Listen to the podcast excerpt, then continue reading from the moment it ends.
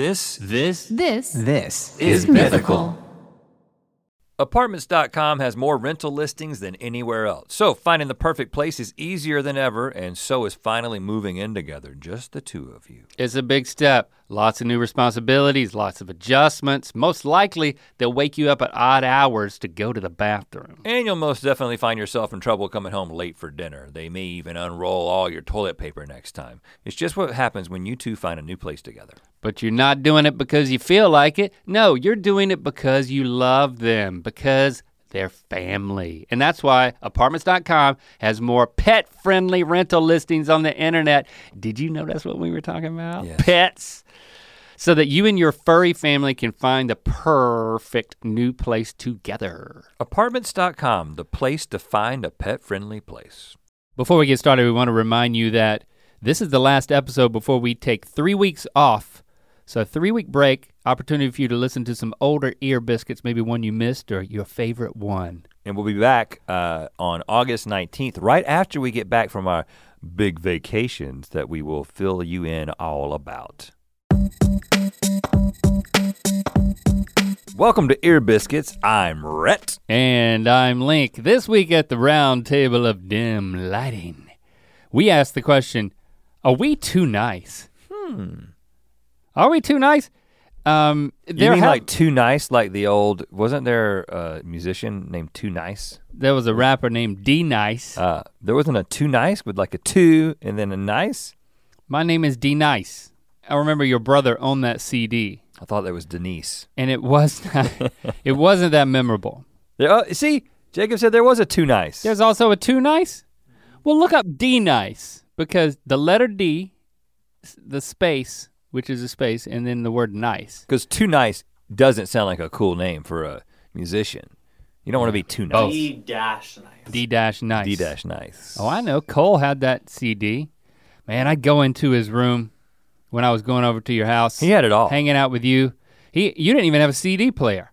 He had a CD player, man, and he had like he had rap CDs, and I'd go in there and I'd listen to him, and I'd listen to them. listen to him. I'd, I'd, well, I'd listen to him talk about his CDs, and may occasionally he'd play them.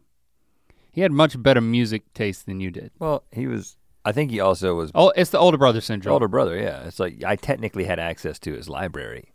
I knew it was all being handed but down to me. You couldn't point. play it though because you didn't have a CD player. Uh, I eventually had a CD player, Well, I- of course, eventually you did. but I had a tape player for a long time. It, that th- there was a weird moment when he transitioned to CDs where I was a little bit left in the dark, you know. But also we had thin walls in the house, and I and we shared a wall, so I kind of listened to like muffled D nice. Yeah. Did you ever talk to him through the wall? I mean, I never. I know this is not what we're talking about, but we're talking about it. This is relates to my much of my dream. this is kind Your of funny. dream. I'm gonna. I have to tell you the dream I had that you were in. Um, All right, so we're going to talk about are we too nice? It is a question that we've asked didn't ourselves talk and each other many times. But wall. first, your dream. I yelled at him through the wall and vice versa. Shut up! That kind of thing, you know. That's ironic. But there was no like prison sort of like communication between the two walls. And the reason I say prison is because that's what my dream was about. And I believe, and my wife pointed this out when I told her about this dream. She said, The reason you dream this is because of that question that we got in the live LTAT uh, at VidCon, where the question was who would survive better in prison. Uh, And your answer was not me I just said, I don't think Linky Poo would do too well in in prison. prison. I, I didn't know what you meant by that. Uh, I think most people do. That Um, wasn't very nice. Yeah, I'm not too nice, man. I'm D nice. uh, okay, so I had a dream that you were in prison. And you were in prison for murder. Oh, crap. I knew no details. All I knew is that you had been falsely accused. Oh, good. And I don't know if it was because I just knew in your character so well that you're not capable of murder, but I just think that the pretense Don't think Linky Poo's capable of murder. Right. The pretense in the dream was that I was going to talk to you about how we were going to get you out legally, not break you out, but I was going to I was like this is it's a false accusation. So for some reason the prison was in Keith Hills. So the golf course, the gated neighborhood slash golf course that was uh, next to where you we both grew up in Buies Creek. that we're going to next week. That Yeah. we're, we're going to visit and and, and so all this is on your mind. yes. Maybe Uh, there is a. I know they expanded the golf course. I I have not heard that they added a prison. Well, golfers can be very very dis- disorderly sometimes. They break clubs and stuff. It would be nice to have a detention center for them. so, so you were on your way to the prison, which was in the golf course. I got no. I was at the prison. I was at the prison, and the prison was near the river. the prison was basically where we're going to be next week, Okay. like in that area, like where Senator Morgan's old house was. okay. And so, I I go, and my mission is to talk to you about like, dude, we've got to get a lawyer. Like, we need like we need to engage. We have to try to fight this. Hmm. And you were completely like disengaged. it was like I'd settled in. you had completely settled in. You were like, I see. I do well in prison. well, you I do make well. myself right at home. You do well in golf prison. you do well in golf prison, but Did it? Did it have golf course accoutrements? No, it was. It was, was. there like a? it was like um. It well, I'll explain it. It was almost like it was just a building, maybe with a gate, low security. Lo- like a medium to low security prison Okay. For murder. and who, uh, who did I kill? I, Supposedly. I, I don't have the details of the murder. I like they it didn't register with me. I just knew that you were innocent, and I was like, I got to talk to Link about this. But when I began talking to you about it again, like you were like not responsive to the idea of like challenging this. It was, I dejected or was I happy? What what was my state? in, you were indifferent. You were disengaged, and I was very mad.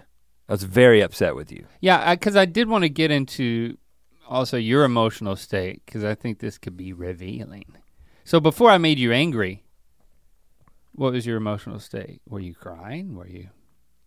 The beginning of the dream, at least as far as I remember, was I am at Goth prison, and I've got to I've got to figure this out. I got to get Link out of here. It was just very much just that was it. And then I'm like, when I go in there and start talking to you in like the area where you can talk to prisoners, you've got on a, you have on an orange shirt, Was there a orange jumpsuit. No, I'm no, I'm Was there sitting a at glass? I'm sitting at a table with you, okay? and But no touching. and I was like, "Hey man, like you didn't do this. Like we got to get your story out there." And you and you just weren't saying anything. You were kind of just like looking at me like, "Why are you so upset about this?" so then the door opens, Oh, and I'm like, "This isn't just like the door to the room opens and there's a hall. No, the door opens and there's just woods. it's like Oh, yeah. the not a well-designed prison. Like the Did- door opens and we can totally get out. was there like music and a special light? Like, ha? That doesn't happen in my dreams. Uh, so I looked at you and I was like, let's go. because I was, what was happening in my brain was, we got to go through this long legal procedure to get him out. He's not even on board. Were you thinking about content? You thinking about our careers, or we just thinking about our friendship? I, I really need to know, Rhett. Uh, I can make up an answer that would make you feel a certain way. No, no, no. I- I'm saying I don't know. I, it, Oh, it, what, oh. It's a dream. I'm. It's fra- it's a fragmented reality. You know what I'm saying? It was probably all wrapped up together. so I was probably thinking like prison content. The funny thing is, is as you you did, it, it took you a second to be like, okay, I'm gonna go, but you you ran out after me, and my old Dodge Intrepid that I drove at the end of high school and the beginning of college was the car that I was driving because that's how these things happen in dreams. Mm-hmm. And I and I just get into the Intrepid and start driving, and you are running after the Intrepid. Like it's a train, like catching a train. So in other words, I'm running away without the guy that I'm trying to get out of prison. it's like, where am I going? I just visited prison. I don't have to leave in a hurry. I, it seemed that uh, there was I had a motivation issue, so you really needed to Then you needed to get me off the dime. then you're running next to the car. And then I'm like, get into the car. and you're like, but my shirt is messed up. What? And I look and the sleeves of your orange jumpsuit are are detached and like you've taped them on. And you're like trying to get the tape right. That's important. Can't get a can't get into a getaway vehicle And if I'm your like- sleeves are not perfect. I'm like, don't worry about the jumpsuit. Get in the Intrepid. It- ironically, it would have been better to like shed the jumpsuit. You don't want to be driving yeah, yeah. around town in like a in an intrepid with a with a prison Yeah, right. uniform on. So- Did it have like golf insignias or anything on it? No golf relation. Mm. There's nothing related to golf. Did I get in? You got in. We start driving down that part of the circle in Keith Hills, and we're driving like towards Wiggins' old house, like coming around that way. The big house. And well, I guess prison's the big house, but he had a large and house. apparently the security response is incredibly quick because literally we've been out of prison for 17 seconds, and there's already cops with teams of dogs wow. like coming cops with teams of dogs coming through the yards along the all the houses right there on the river Just coming out of the and woodwork. we just drive by them slow. yeah i wouldn't want to draw any Just attention keep it cool. i wanted to make sure they saw your your orange sleeves No, so that guy's sleeves are intact. Well, they're taped a little bit. Nah, doesn't seem now suspicious. and as is the case with a lot of dreams uh, that reach a real ex- point of excitement like that i woke up at that you moment up. You woke up. Th- then the weirdest thing happened. Now this was Saturday night. Uh, I ended up staying Saturday night uh, because Locke ended, ended up having some games in Anaheim, basketball games. So I was like, oh, I'm already got the hotel room. Let's stay at VidCon for another day. and um, I w- so this dream woke me up at about five o'clock in the morning. Mm-hmm. Now I had every reason and intention to go back to sleep. But the thing that I could not stop thinking about is how to get away from the cops. While you were awake. I was awake and I was literally I was trying to go back to sleep and I and now as I would go back to sleep, the thing that I would al- almost begin dreaming about was picking up the chase where it left off and what I was going to do, like a choose your own adventure. And I like went through all these things. I was like, well, they're definitely like dry, trying to drive out. There's only one way out of the gate. Like there's no they're they're going to have the gate barricaded. Like we can't get out. Hmm. So what we should have done is we should have gone down to the river. And I was like, should we have crossed the river? No, because they would find us. They've got helicopters and stuff. And I was like, no, what we should have done is we should have waited until it was night. And then we should have gotten into a canoe and gone way down the river. And then we should have gotten out of the river at one of those places where there was like a little hut for like fishing and hunting Mhm. that sometimes people build on the river Yeah. and then let the boat continue to go down the river so they'll find the boat miles down the river but they and so they won't be able like i had i, I thought about this for Might we- 45 minutes My, that we died. You find the canoe. It's like it's broken up. On oh they drowned rapids. yeah Yeah. You but ta- really I we're just living living large in some little catfish hut could have taken off the jumpsuit or at least the sleeves, put them in the river. It's like, oh, he either lost his arms, his sleeves, or he's he's he's uh, he good idea. dissolved. throw the sh- throw, yeah you got to throw some articles of clothing So you were the river. thinking all of this. Trying to go back to sleep not wanting to think it but i was like if i don't figure out the best way to get away from the cops at the golf prison I'm not gonna be able to get good sleep. And when I figured out, I think it's canoeing at night. Then I was like, okay, and I went back to sleep. Haven't thought about it since. I don't think we ever actually canoed at night. Did we? Of all the canoeing that we did on the Cape Fear River, No. any? I did a lot of I don't recall any night. a lot canoeing. of night fishing, night fishing, and we did a lot of night river crossing Yeah, because sometimes we would get down there too late or whatever. it's dangerous to be on a. Can- I mean, you need to have a spotlight, I would think, in order to navigate any any rapids or whatever. I also wonder, is there a? I bet you there is a golf prison somewhere in the world, and it's probably Sweden. You know, they probably got. Isn't that where like the really posh prisons are? Is that One of the S- s- Scandinavian prisons in They- general are nice. Norwegian pri- prisons are nice. Are golf courses nice in in Scandinavia? Why am Uh, I asking you? I, I would think so. Why would they be bad? Because it's cold. It's icy. You can get it gets snowy up there, but it's not always snowy. It's like under the snow, there's a nice golf prison. It only it only opens in the summer, and then in the winter, we send the the prisoners to the to the ski resort prison. That's what they do, you know. I don't know how it works, but if I am going to ever kill somebody, it will be in Scandinavia. I, I do think if I went to prison, our working relation, th- this is how it would play out. Like you would have to do all the thinking.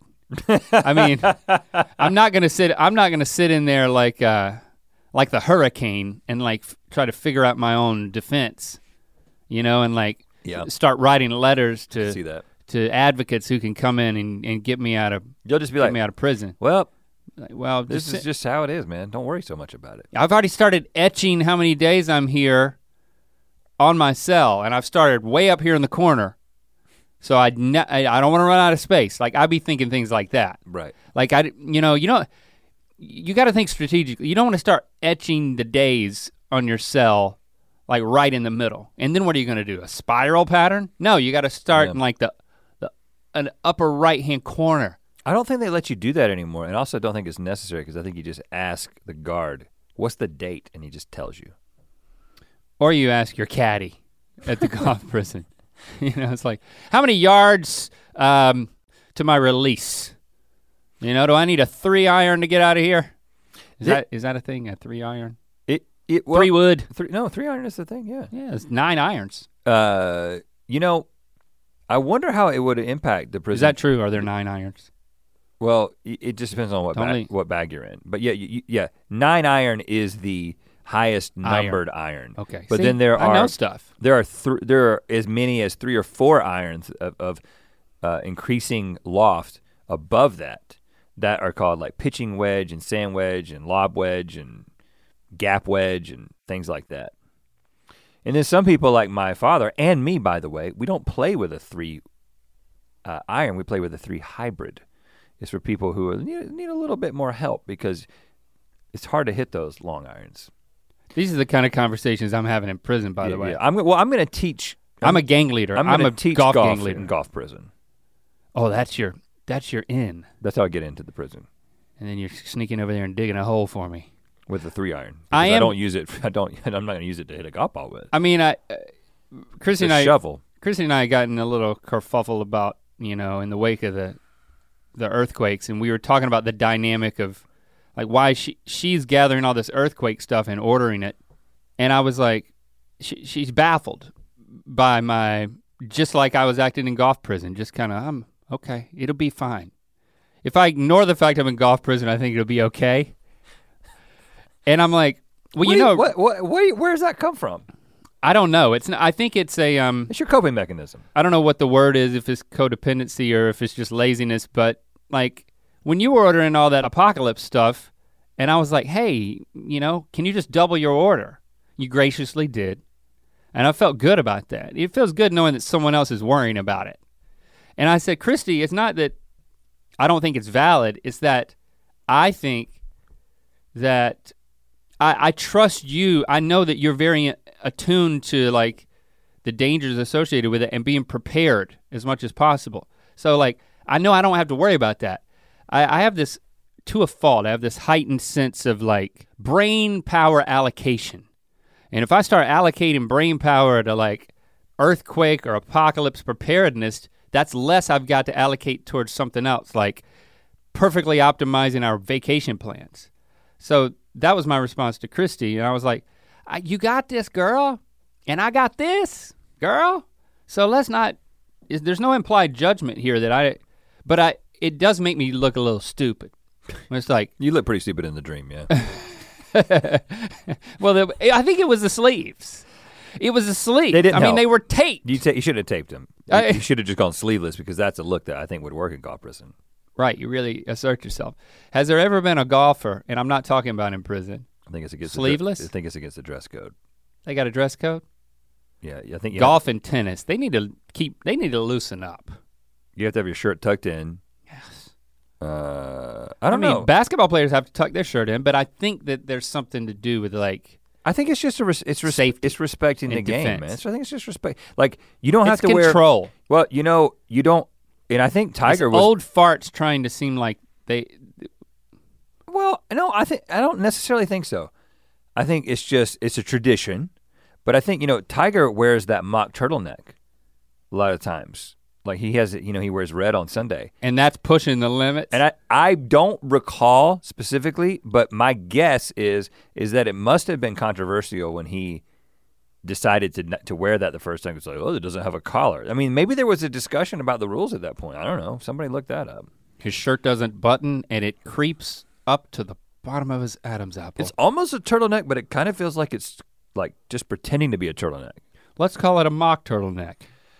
Okay, well that's not what we're going to talk about. We're not going to talk anymore about golf and turtlenecks in prison or golf prison. We're going to talk about whether or not we're too nice and how that relates to some personal things and also some professional things.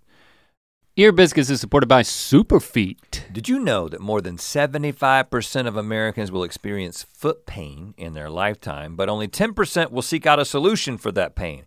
Well, guess what? Your feet don't have to hurt. When you add the signature orthotic shape of Superfeet insoles to your shoes, you give your feet comfort and support where they need it most, helping redistribute forces to reduce stress and strain on your entire body, not just your feet. Superfeet insoles are clinically proven to decrease fatigue, reduce injury, and improve comfort. Since 1977, Superfeet has helped millions of people worldwide experience the life-changing magic of comfy, pain-free feet. Superfeet insoles upgrade the fit, feel, and function of your footwear to help you feel your best. The signature orthotic shape of Superfeet gives your feet the right type of support where you need it most. Physicians not only recommend Superfeet to their patients, they wear Superfeet insoles in their own shoes. Superfeet is the number one doctor worn and recommended insole. Superfeet has thousands of five-star reviews and is the insole of choice for top athletes on the field, on the ice, and on the slopes, and everywhere in between. Superfeet has a wide range of insoles for every activity, every shoe, and every foot. From cushioned and flexible to firm and supportive, you can dial in your fit by taking their quick online quiz. We took the quiz. We've got our, mm-hmm. our insoles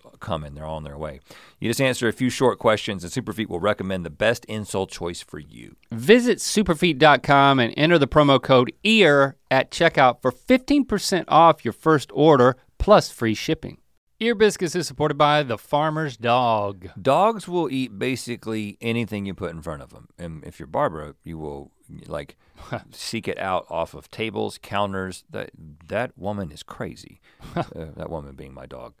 Uh, so it's important to be putting the right kind of food in their bowls. Right, and when you care about your dogs as much as we care about ours, you know, a thoughtful approach to what goes in those bowls makes sense. Yes, the farmer's dog is real, fresh, healthy food with whole meat and veggies gently cooked in human grade kitchens to preserve their nutritional value. Just tell them about your dog and they'll deliver personalized vet developed recipes for as little as $2 a day. The meals arrive pre portioned and in ready to serve packs delivered on your schedule. Millions of meals have been ordered across the country. We've been partnering with the Farmer's Dog for a few years now, and they really are as good as they say. It really has never been easier to invest in your dog's health with fresh food. Get 50% off your first box of fresh, healthy food at thefarmersdog.com slash ear. Are we too nice? Um, I really don't know where this conversation is where this conversation is going to go. I maybe we can tee it up with. Well, it is true that we do find ourselves asking that question at times. There's different ways to look at this. I'm going to let you start anywhere you want. I'm just kind of setting the table because I think that there's our public persona, like part of our brand is that we're nice guys, but I'd like to so we can explore that. And it's not Like- just public. It's Yeah. I, I, I do like to believe that is private. And then obviously we can As well. explore the, the the the personal nature of yeah, I I I think we're nice guys. Well, my is most that cuz we're southern? Is that just because Yeah, is that for other what I- are, what are the reasons? I, we, I think we we talked at some point about you know our conflict avoidance and how that was a, sort of a deeply Southern thing. Um, I think some of it is related to that. I the, for me the most interesting aspect of this conversation is uh, professionally uh, and how it relates to our content. But I do because it's so fresh. I do, and it's it's very relevant. Uh, I want to tell this story that happened before my dream and was probably the meal that I was digesting when I had my dream, Okay. which is a Saturday night dinner with my family. Now, I've never taken my entire family to VidCon, uh, and this was the first time that that had happened. Uh, Fri- they, they came in a little bit late, and it turns out Locke had a couple of basketball games in Anaheim that we had to stick around for. On, I think I'd already said this. Just told so many people now. I'm repeating things. Um, but so we spent there spent the night on Saturday night, and we were gonna go grab some dinner, and I was like, uh, we should do something that's not like super close to VidCon because there'll be like you know there'll be a bunch of people from VidCon. That technically you're not even really supposed to. We're not supposed to be out and about anywhere near VidCon. It's a security concern, right? So they don't even let us do it. Um, And if you do, then you got you, that's another night where you have to be nice. You Yeah. have to manufacture niceness for fans right. And because you're so mean in real life, which we'll get to later. and so you know that restaurant Roy's? There's like there's one in Pasadena. Uh, it's like a Hawaiian place. Never heard of it. Uh, I've seen it around. It's a chain that I think is not doesn't go outside of California. Maybe it does. I don't know. Uh, but we were we wanted to go there. A Hawaiian restaurant? It's like a Hawaiian steakhouse, like a like a upscale Hawaiian restaurant. Okay. So not like a Hawaiian barbecue, like strip mall situation. And um, I was like, okay, let's go there. And didn't realize that it was actually very close to the convention center. Like it was far away from the hotel, but it was close to the convention center. And so I got a little bit nervous as we are like pulling up, but it was kind of late. I was like, uh, there might be a lot. And so then as we're driving kind of past, it's sort of like an outdoor mall kind of area. I do see a lot of lanyards and I'm like, oh, this is kind of a VidCon crowd. And, you know, we had just done our meet and greet. Uh, and not that I don't have a capacity, I was actually just worried about kind of violating the rules, honestly. But I was also like, the kids have been here. I haven't spent a lot of time with them, and I kind of want to just go have a nice dinner with them. So I told Jesse as we were like pulling into the parking garage, I was like, I'm gonna do the thing that we talked about on a the previous Sterling the, the Sterling, Sterling- K. Brown. Sterling K. Brown. We, we just call it the Sterling K. Brown. That that is the that is what it is, right? It's and that is when, if approached, you say, "I'm with my family. I'm sorry." Like if, if somebody wants a picture or somebody wants an autograph or whatever, you just say, "I'm sorry. I'm with my family." And that's a very difficult thing. I don't know if you've instituted that, how many times you've instituted that. It's a very difficult thing for me to do because I am a nice guy, right? And and I also, for all the reasons that we talked about in the past, like I feel a sense of obligation to fans to to be nice and give them a moment. Now, so I go in, but I'm like, I'm gonna hold to this, guys. I was like, I'm gonna do the Sterling K. Brown. we get out of the, and everybody's on board. Family's on board, seemingly at the time. Mhm. We get out of the car. We go to the elevator that is gonna Roy go. Roy got an elevator? No, no, it, it was like uh, there was a parking deck, and then it was like an outdoor mall. So Oh, you got to go from okay. the parking deck up to the. just- Like, yeah. Dang. Roy doesn't have an elevator that I know of, and we're getting ready to get on the elevator. My dad has an elevator in his beach house. Oh, that's cool. Huh. Just Eh. bragging a little. And a woman, His house is on stilts. a mom, and a little girl, probably twelve, Immediate test. come up. Now I recognize at least the mom, but I think both of them from the meet and greet. They had just been in the meet and greet. Okay. I, I have thoughts, but go ahead. and but I kind of didn't remember that until after they went away. I, I be to be honest with you, I was Okay. like, oh crap, I think they were the meet and greet. Eh, 250 people. It's not you can't remember everybody. I bet they remembered it. Uh, so I said, uh, she comes up and she's like, I saw them looking at me and I was like, here we go. Little girl comes up and she's got a bag and she's like, would you please sign this? And when you say here we go, you're like, here we go. This is a test in front of my family if I'm gonna Sterling K. Brown this moment. Yeah. Okay. She has the bag. She says, will you please sign this? And what's the what's the family configuration at this point? Because I think that's important. It's what it's four people in my family, I know including who's me. in your I mean physically where are they standing? We're all standing outside of an elevator waiting for it to open. Okay. And I will say that no one else was around. Okay? No one else was around. But th- I literally in the car, not Just said 30 seconds ago, said, I'm Sterling K. Browning this situation. And I'm not going off of that. Little girl says, Can I can you will you please sign this? And I was like, I'm sorry, I'm with my family. Oh, it's you. Okay, okay, okay. She looks a little upset, little sh- little shocked, including the mom. But they but they but they were nice enough. They were like, when you say family, they're like, oh oh okay, and then they kind of just went away. But get on the elevator. Shepherd says, "Dad, that was a little girl."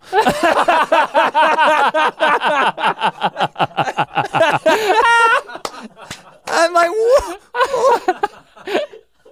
And then Locke, and then Locke's like, yeah, and nobody was around. I'm like, well, what? I'm doing this for y'all. Why are you gonna criticize me? Dang. Eh, because if you would have done it, you'd have got on an elevator and you imagined it playing out as you would have turned and said, "Hey, it was a little girl," and they, there was no one else around. Right. And I got so close to doing it, but I was like, this is the first test. and then what did they say? Well, it continued, of course, throughout No, the night. I just mean the uh, the assessment of that. Was that the end of that, or did they say? I said but I- you know what? no, no, no, no. I said, you know I'm- what? We're glad you did it. I feel Dad. bad. I probably should have called an audible in that situation. I, like- No. I got to read the environment better. No. but that's but that requires too much thinking. No, no, no, no, no. you think I was still right? I'm Your just- I'm a nice guy. your man. boys. too nice. I th- I think they didn't articulate what they felt, which was prioritized, man. That's the point. And you know what? You did the right thing. You did the nice thing. You were nice to those that you love the most for once. Yeah, yeah, that's right. um, when when we were walking the floor at VidCon, you asked if if I've done the Sterling K. Brown thing. oh yeah, yeah, yeah. And I'll I'll I'll let you continue with your story. I'm talking with Lily because it was the Sterling K. Brown thing happened to Lily and Christy. You know, it was like me going up to him saying, you know, my girls are big fans, and then he and then he to, and then he Sterling K. Brown me, and I gained so much more respect for the guy who I already had so much for. right. So Lily Lily experienced, you know, being on the non-receiving end of a Sterling K. Brown personally, and then so and we had had this discussion about this can become a part of what I do. Yeah. So we're walking around the convention floor when it's just for creators and their families, but uh, with a lot of a lot of creators and their families want to come up to us Yeah. and get pictures taken even in that environment. And I check. I actually checked in with you as we were going out into the. And Lily did hall. first, and she, as we're walking in, she was like, "Dad, are you are you gonna you gonna Sterling K. Brown these people? Maybe just call it SKB. SKB them?" Yeah. And I was like, "I've already been thinking about that. Yes, because they want to go to things. They're like moving, and then they turn around, and I'm back taking a picture with somebody, and it is very frustrating. It's like a perfect place to SKB." And she asked me about it, and I was like, "Yeah, I'm gonna do that." And then it it immediately happened. And I was like, I'm here with my family and I gestured and they were walking ahead. So it was like, it was actually perfect. You see how you're holding me up right now? I'm trying to be with I'm, them. I can't even physically be with them. It's Right. not like they're standing there in an elevator thinking that I'm the one making the mistake. right. And it felt good. And I And it- and also did it. I saw there. Lily turn around and she heard me say it. And then I caught up with him and there was just a little twinkle in the eye and no word needed to be said. And it was like, okay, you know what? Well, my a- kids did not appreciate me in the same way I think in their heart they might. at all. At all. I mean, they they, they there's a little girl. All right, just go back on it then. Teach no, I'm not lesson. going back on it. Uh, and, and I will say that You kept doing it? in the restaurant, well, on the way to the restaurant, somebody asked, and I SKB'd them. And then in the restaurant, there was a family that was sitting there, and you could you could see it. The discussion began to happen. It's like, when are we going to go over there? Um, they waited until the we are like our desserts had come or whatever. Like we got through our meal, Okay. and uh, I guess I had, was just lost heart by that point. And they asked for, you know, a picture, and I was like, okay, we can get a quick one. I probably said it in a very unenthusiastic way, which made them That feel sounded horrible. pretty unenthusiastic. Um, Okay, we Um, get a quick one. um, At the end of VidCon, you're dr- I'm drained unlike any. well, I like, had literally just done the the all of Saturday and ended with Oh, the meet and greet, and then Yeah, it, that's I, tough. I, you know, it it does take we because we do try to be there for people and be present, and some people have a story to tell that maybe. Uh, we don't want people to not tell us uh, something if they've got something to say, but it is it's it's unless you're a robot, it's an emotionally draining experience, and you're kind of just ready to pull back from all that. well, it, if I may, I suggest that we skip from fan Yeah. interactions to other types of niceties because I thought you were when you started talking about Roy's, I thought you were actually going to talk about the the most quintessential nicety, which is how was your meal? Oh yeah, And I think that's another we did a whole podcast on We that. did a whole podcast on that one, so I don't want to camp out there. But I think I I still cannot say like toe the party line of niceness and say because here here's the deal. The opposite of nice is not mean in in this conversation. The opposite of nice is not being a jerk or being cold-hearted. The opposite of nice is what? Well, sometimes honesty. honesty. And you know, it's it's so hard to do it because it, you just and I I think if I'm totally honest, if with myself now about being honest with the waiter, it's like, well, you know, the meal wasn't that great. I was disappointed in the so and so. It automatically it the reason why I don't like doing it is because it just makes you seem like an entitled jerk. Kind of like talking about how you got fans and you don't want to be nice to them. Well, and I That's thi- the risk, right? And I do That's thi- why we don't and like some- talking And about it. sometimes, and I'm sure we talked about this when we talked about it, but and sometimes it's just not worth it. But you know, I had this happen to me when I was in North Carolina. We were at a restaurant, just Jesse and I, and um, it was one of those situations we were went. It was a waterfront restaurant, and we're sitting there, and then about ten minutes into, all we had was drinks at the time. Um, the waiter comes up and is like, "Would you guys like to move closer to the water?" And again, it's very difficult to not take that as like, is this because they knew who I am, or are they just being nice to me? And it, Uh-huh. that's a problem, you know. It turns out it was because the manager was a fan. That's how we we got the table upgrade. But what's your point? You re- you refused it? No, no, no. I took it, but then the waitress asked me what uh, what do you want to drink? Like it was like a, a second drink or whatever, and I was like, uh, you, you, the bar's got mezcal, right? And I was like, I asked for a mezcal sour, which thanks to our, our good friend Jaden, he introduced me to that drink. I, I really like it. it. Mezcal is one of my favorite liquors Smoky. and you could see on her face that immediately she didn't really know exactly what I was talking about, maybe hadn't heard that before. Uh oh. But she was like, I think the bartender will be able to figure something out. Bring me a drink. Long story short, I drank it. The drink was really not good at all. And when she came back and asked, How's that drink? I was like, You know, Oh, you did it? it's not great. You did it. yeah.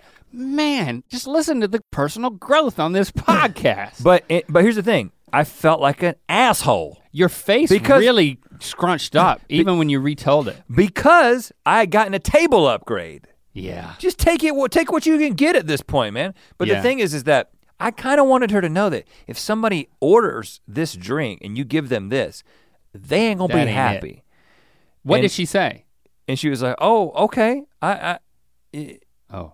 and and uh but here's where the nice guy came in i was like you know i'll probably drink it and i did I'll probably drink it. i kept drinking it That's odd. i know man Yeah, that too nice well, okay, this morning. too nice My name is D Nice. My name is D Nice. That's kind of the rhythm of the song, if I remember it correctly. yeah i'm doing the too nice stuff you could do the d nice stuff I had to Uber in this morning. That's I was texting you. I was like, "Can I get a ride?" I was working out man Like nothing. And my Apple Watch battery. I'm- I'm looking- so I I'm can't- looking at- I I'm looking at the phone, it's like when I'm working nothing. Like you were texting Stevie. Like I was on a thread with you and Stevie, and you were texting her. And then I'm on this other thread, like right below it, and I'm like, "Can I get a ride?" Nothing. And I'm like, "What? What's going on?" And then I'm like, "Question mark sin. I did. and then that. you're like still talking to Steve. You weren't. You were talking about being at the gym. You were you were ghosting my ride text, I did and then you were like, see, "I actually Ubered." I didn't see any of your Like, why are you ghosting me? what I was doing is I would check in, in between like if I were in golf prison, I was working out and then I I, had to take a shower and then I, you're gonna come through for me. I never man. saw it until the very end until I got through in my shower. Uh, you had Uber into. Yeah, because our cars were here. Man, he, he- I hate, I hate, I hate riding in cars where other people are driving, because I'm so much better at it than everybody. I, I, I just don't know why. Like I'm trying. I'm gonna get. I'm sure I'll get into it later, like teaching Lily to drive. So I'll leave that out of this. That that's a whole other podcast. But I just pride myself on like being a smooth driver. People don't know how to stop and go. They don't. They really don't. They don't think they're. You need Oh to drive gosh. like you've got an egg If you- balancing on the dashboard. If yes, Okay, and and you that's how what? you make an enjoyable ride. the DMV should sell those. Yeah, you break the egg, you lose your license. Um, well, you know what? I I'm gonna carry one around whenever I'm in a car that's being chauffeured you break this egg, I'll give you two stars. like an Uber. the Uber egg. The Yes. Uber egg. yeah, Uber should sell it. or Lyft. The lift Yeah, I egg. That just that- sounds like you're stealing an egg, though. okay. Um, Could be It's called the rideshare egg. Well, like we we were riding in, a, in an Uber to the airport, and I'm like, if you're a professional driver, you should be able to drive professionally. I mean, it, you should be good at it. But nobody gets to get- into the details I get of that sick, stopping man. and going. I get car sick. They don't ever. The back no one teaches that, and no one is honest about it. and I also am a control freak. It's like, yes. hey, bro, could you learn to slow down more smoothly and speed up, and don't uh, keep tapping your brake every five seconds. The guy, yeah, did you notice it was it was me, you, and Stevie, and we were we were going to the we I were going to the this. airport, and we never we never talked about it. But I don't know if you noticed at one point in the middle of our conversation, we were like he was like herky jerking us around, and I'm like, I start like violently gesturing with my hands like behind him in the seat, like just like I was so angry, Yeah. because I was getting sick. right. I don't get driving. car sick. I just don't enjoy it.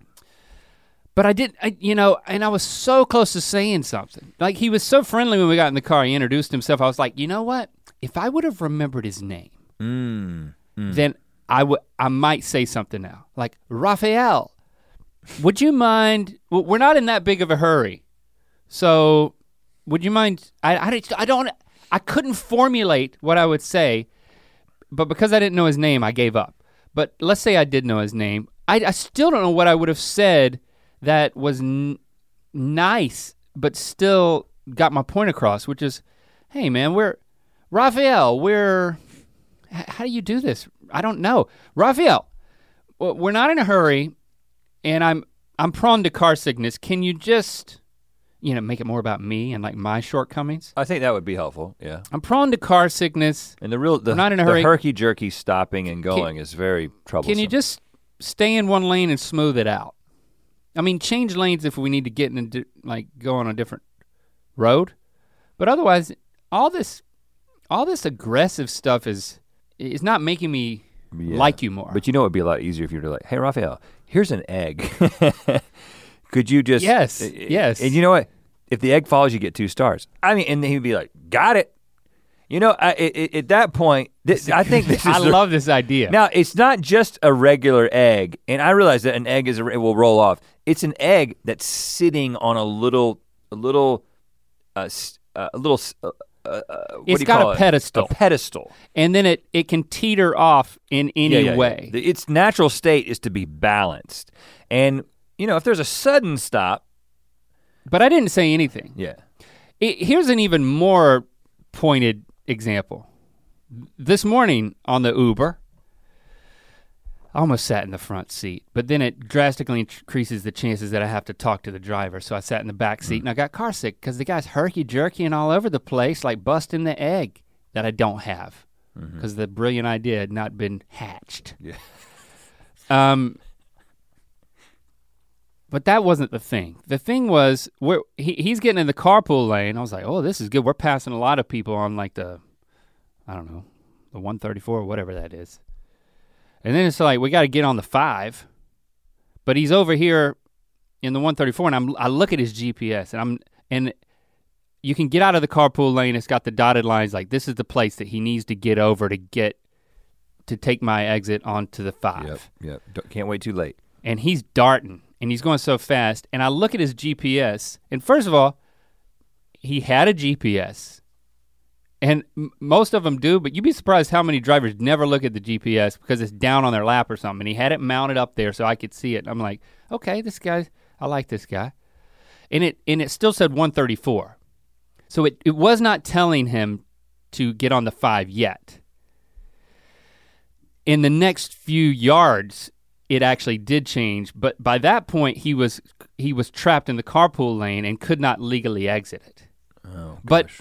i'm seeing all this unfold and we're we're we're back a couple of notches. It's still telling him to stay on the in the carpool lane or on the 134 i know he needs to exit.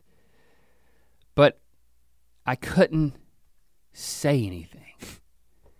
Just like for the previous 10 minutes, it was hot as Hades in the back seat, and I could not bring myself to ask him to turn the AC up. really, I, not, I've seen you do that with a driver. I've seen, I've and I'm having this internal dialogue. I'm like, adjustment before. it's not worth it. It's not worth it. Somehow, me asking him to change the AC would be is not nice. It's like it's you know, I'll blame you. You've guilted me into not putting my Thanks. peculiarity onto people.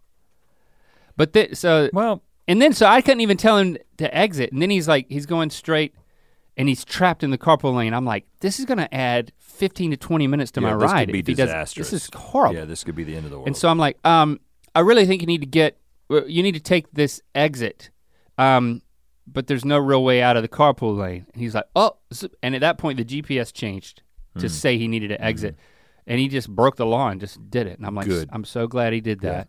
Like even if he'd have broke the egg at that point, I would have yeah, there- yeah. given him five stars. He's like going over, and I'm like, yeah, you know, the GPS is always late at this point. I'm totally lying. yeah, that's I'm not- making this not, up. Not true, right? I'm totally making this up. yeah, making it feel good. Yeah, the GPS. The only thing I've said to the guy besides uh, that was your exit was then at yeah, the GPS is always late at this point, and it's difficult because you're trapped in the carpool lane. Yep. And he's like, what did he say? He said something weird. And I was like, is he talking to me or himself? It was like, it was basically like, I, yeah, I, I'm fine, man. It was like that. So I'm fine, man. Yeah, I've done this before. And I, I don't need your commentary and I was like, well, I was trying or, to be en- nice. or encouragement. I think I, you know, he was saying he didn't need he didn't need the emotional support that you were offering. Yeah, probably didn't. It's just, it, it, I, I'm so. it- It's just hard to tell a driver what you want. It's like, is he my driver at this moment? Like, uh, hey, you know what? You should be in the far. I have so many opinions, you know, I do know. and it's like, but even I, even I am overridden with niceness at that point, to a fault. Well, I had Missing exits and stuff. I uh I also Ubered in and uh had Uber to the gym and then Uber from the gym to here. And so I had two different drivers this morning. And uh, driver number one, I sat in the front seat because he had a very small car, and I was like, it's sometimes in the back seat with me, my head will hit the ceiling. yeah, you got In your, most cars, actually. You got your chin on your knees. And um, you know, there was some small talk about the weather, and I was like, "Is this going to turn into a conversation?" Mm. Um, and of course, I'm hoping not. He brought up the weather because you're in the front seat.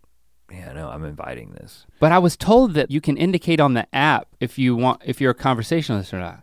And I know I said that I haven't looked into that. You said "Mm, you're not what a conversational, I I I was told that that option But exists, but I, have not I seen don't it know what the either. So I ended up just kind of getting on my phone, and uh, and then I th- started thinking, again.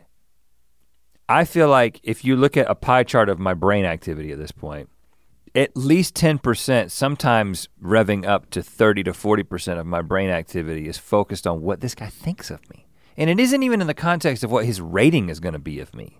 It's literally like, does this guy going to think I'm a jerk because I'm on my phone the whole time? Or is he gonna think that I'm like addicted to my phone? Like, why do I care? And Who even, cares? even saying nice things is not really about being nice as mu- and maybe this is the key to unlocking some new practice is the realization that our niceties are are much more about us and about shaping perception than it is about actually being nice to somebody, being kind to someone. I think a lot of it is just rooted in ego.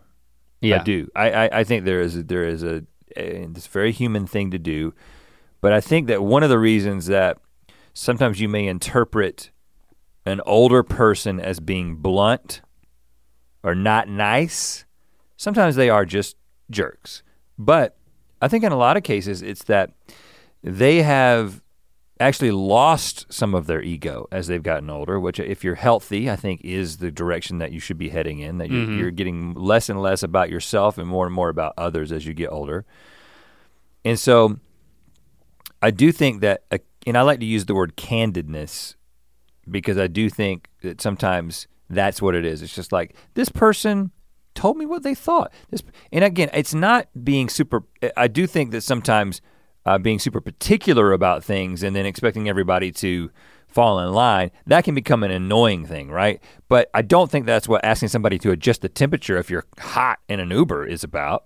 I think it's like, well, I kind of don't want to be burning up back here, and I know that this person probably actually does care about what temperature it is. Some drivers ask you, "Is it okay? Is it okay back there?" So it's not, it's reasonable and not jerky to say something about it.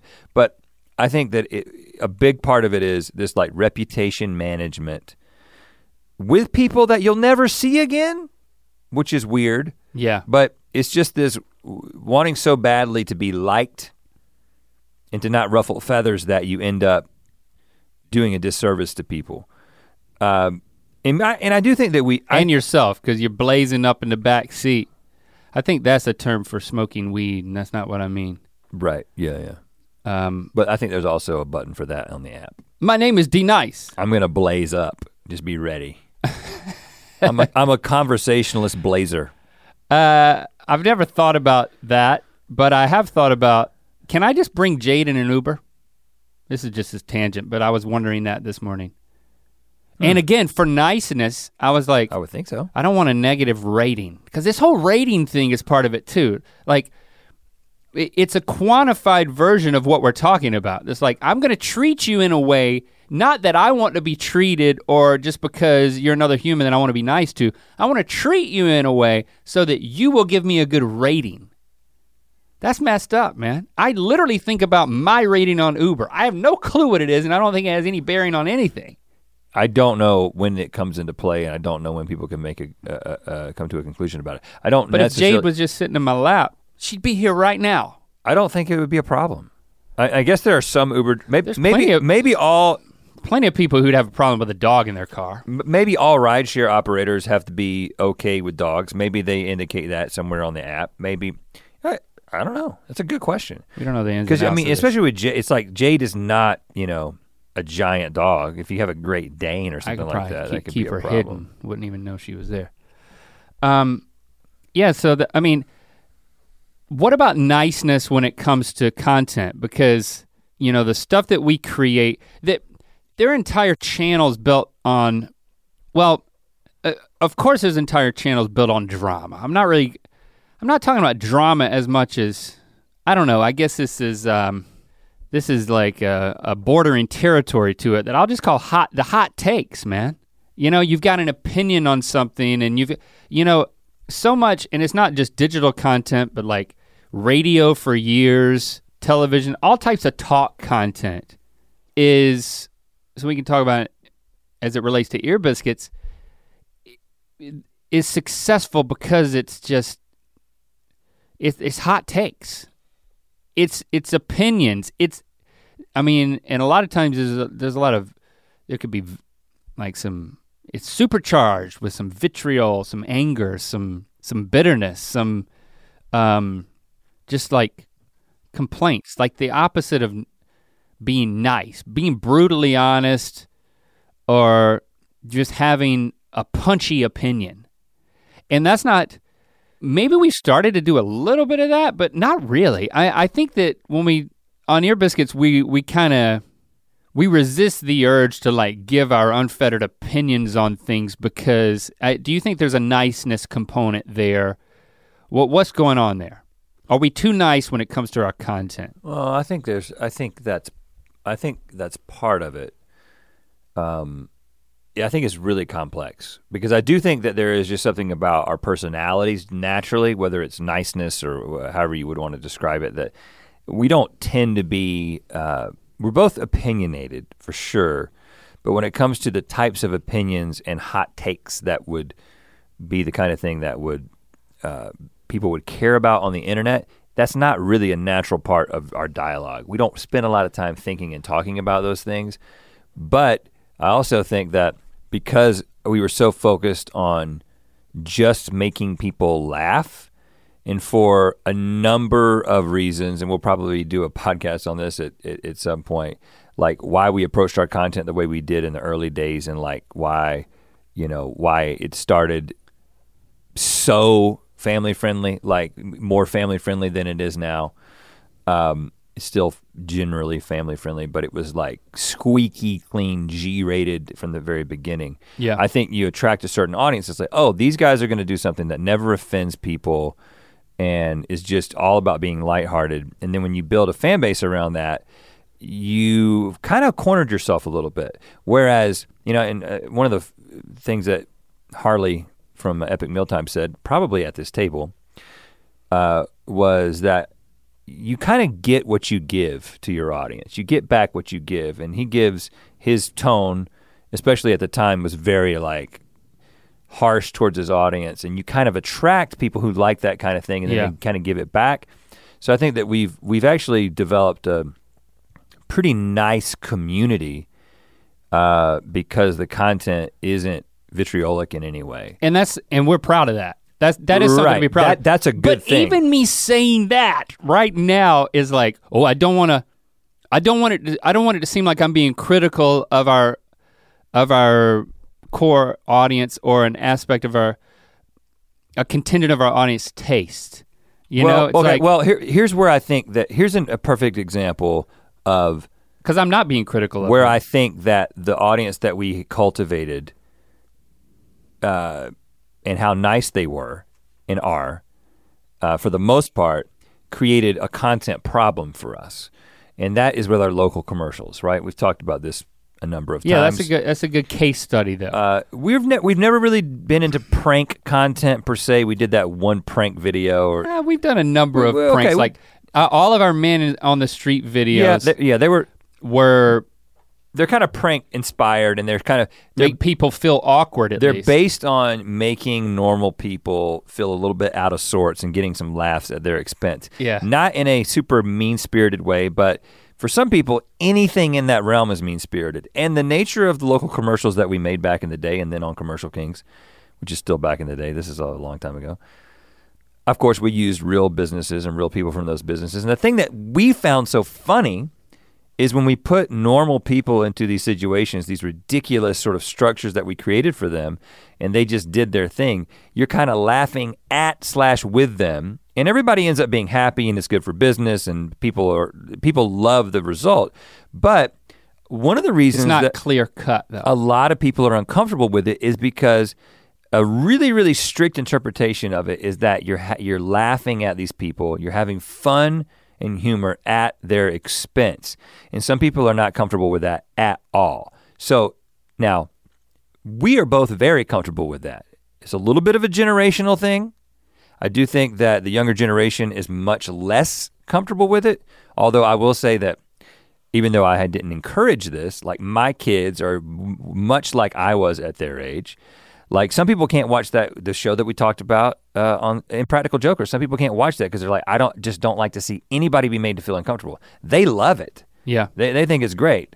Um, but we ended up stopping doing those commercials because we just ended up uh, getting one of the reasons was we just ended up getting so much pushback because people would be like, "This doesn't seem like this isn't the the stuff that I like you guys for. This just seems a little bit mean." Mean spirited. And so we just were like, "Okay, well, it's not like we have to keep doing this. We did a bunch of it. We can move on to something else." yeah. I so I do think that that is a, is an example of our niceness in general, and especially in things like GMM, cultivating an audience that then couldn't really take the non-nice content. Um, Yeah, and I I was talking to Arin from Game Grumps, and he was he was talking about his their talk show, which um, you know is inspired format wise by Good Mythical Morning, the 10-minute power hour. uh, which we're big fans of. Um, and he was talking about how he, he said, "Yeah, it's you know." He was talking about the GMM influence on on how they created that, but he was like, "But you know, we've got the tone is a little different because we've got a bit more of that fu energy. Like you guys don't really have like fu energy." And I was saying something hmm. about their Reddit hmm. contingent Yeah. and and he was like you know the people that respond to that are the people who then they'll like f you in the comments but then when we looked at how much merch we were selling we th- they had a whole they have a whole reddit thread that them or none of their crew has anything to do with because it's it's just all the fans who just hate on them. but he said that a remarkable percentage, of course I don't remember the number because I don't I don't have mental capacity to remember other people's numbers. Right, you're thinking about your vacation. he, uh, he said that it was a big contingent of merch sales are from those people who are like constantly F you, F you. Because they're like, they're very invested and they're fans. You know, it's just a, It's a different way of you, you expressing. it. get what you give. And it's, you know, I I'm a little envious of of that energy because I don't know, it from a comedic standpoint, it seems I don't I don't know what the word is. It just seems more emphatic, comedically emphatic. You know, when you're when you're doing something that can be is edgy or so uh, quite literally edgy. So it, it pushes you either one way or the other. Right?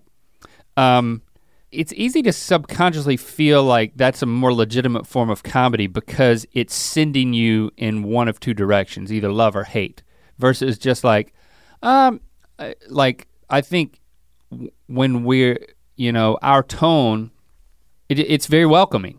So it's like you can also, oh, I can tolerate it. you know, it's like where someone may be left. And I think that we end up compensating for it a little bit because, again, if we were just completely ourselves, throw caution to the wind, we would be more offensive than we are.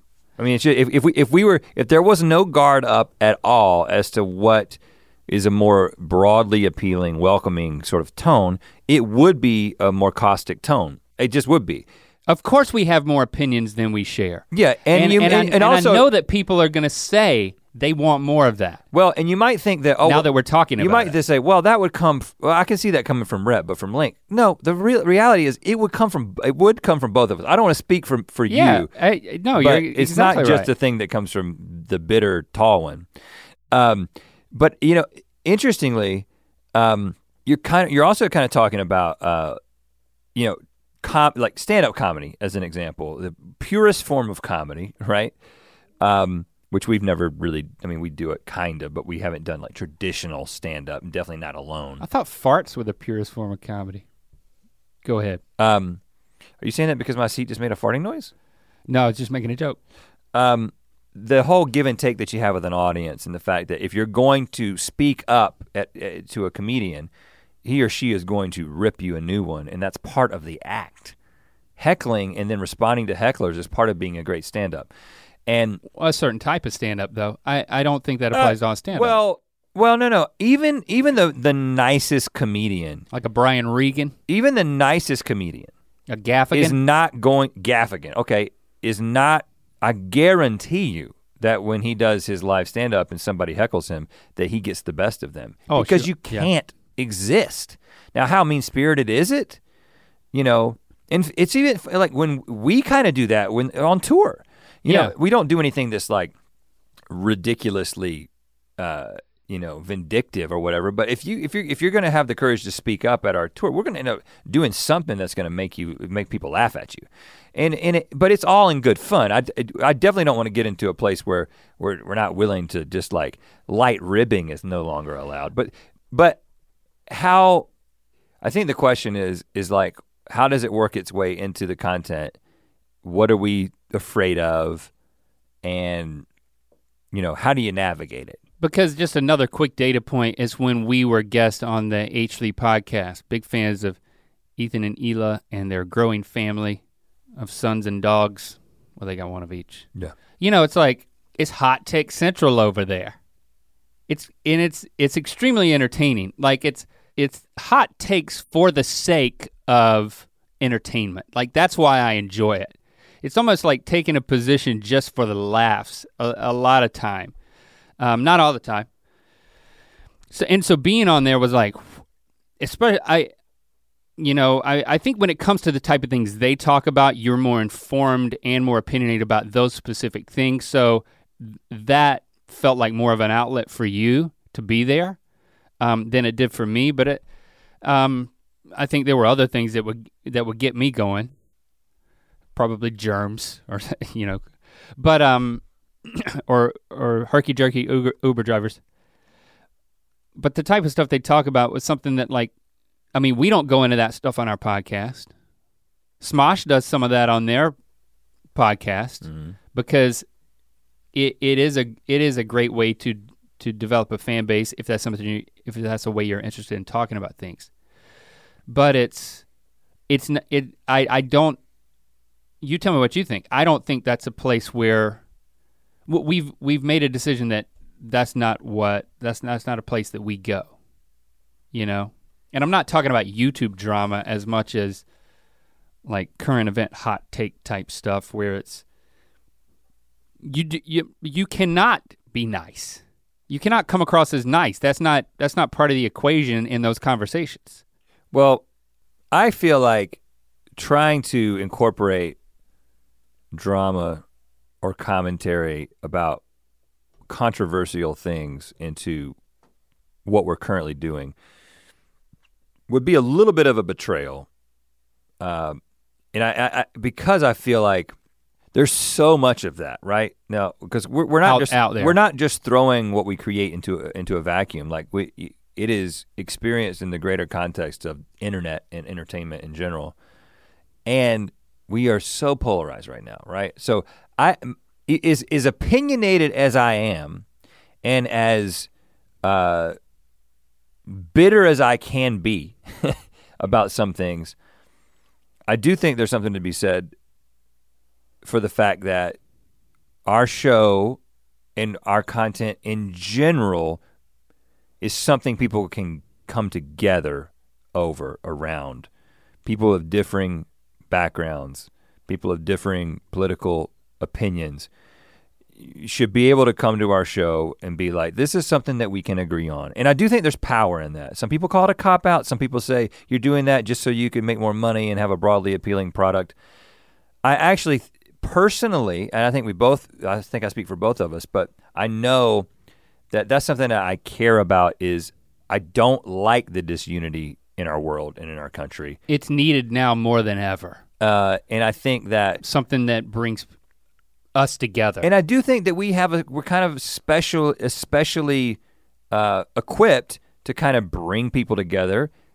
You know, we understand multiple perspectives. You know, having embodied multiple multiple perspectives over the course of our lives, and I think that um, that puts us in a position to be like, hey, it's not all these people aren't bad, and all these people aren't bad. It's like, hey, let, like there's some like let's have a dialogue. There are some things that we can agree on. Now we don't end up talking directly about those things very often, uh, but so I do think it would be a little bit of disservice to be like, all of a sudden we're going to be talking about all this stuff and we're going to be throwing our opinions out there and you know blasting people who disagree. Like that's just not the spirit of what we do. But I do think the thing that the one of the reasons that like what Ethan and Hila do is appealing, or what Game Grumps does is appealing, is because it's more fun to just let your guard down. It's more fun to just be honest and be like, I don't really care about the impact or the consequences because I'm just being myself. To have a little filter and a guard on everything you say, it's a little bit tiresome.